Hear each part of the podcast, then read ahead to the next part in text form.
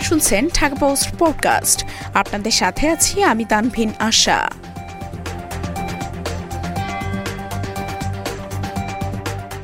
সেই গডফাদারদের দেখতে চান শরীফুল রাজ।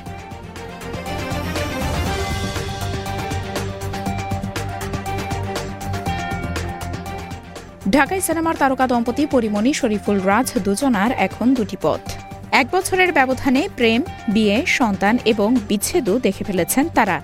বাকি আছে শুধু আনুষ্ঠানিকতা। এতদিন নিজেদের মধ্যকার সম্পর্ক নিয়ে জনসমক্ষে কথা বলেছেন পরিমণি। তার ফেসবুকের দেয়াল হয়ে সেসব কথা গেছে সাধারণের কানেও। তবে নীরব ভূমিকা পালন করেছিলেন রাজ।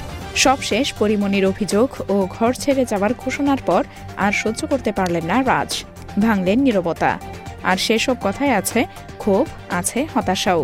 দুই জানুয়ারি গণমাধ্যমকে রাজ বলেন my bedroom is my private very private not for public but আমার বেডরুম নিয়ে সবাই মজা নিচ্ছে এখন। পরি এখন যা করছে বা তার মন যা চায় করুক।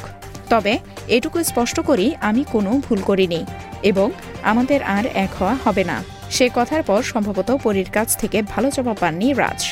আর সে কারণেই হয়তো মঙ্গলবার ভোর চারটা আটচল্লিশ মিনিটের দিকে রাজ তার ব্যক্তিগত ফেসবুক প্রোফাইলে লিখেছেন হ্যালো গডফাদার্স অ্যান্ড গং I want to know you guys I live in Dhaka I would like to cheers রাজের পোস্ট দেখে মনে হচ্ছে তিনি হয়তো হুমকি পেয়েছেন বা পাচ্ছেন।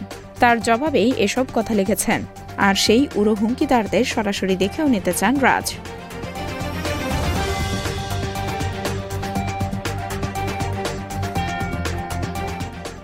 এতক্ষণ শুনছিলেন ঢাকা পোস্ট পডকাস্ট। দেশ বিদেশের সর্বশেষ খবর জানতে ভিজিট করুন W W W dot Dhaka post dot com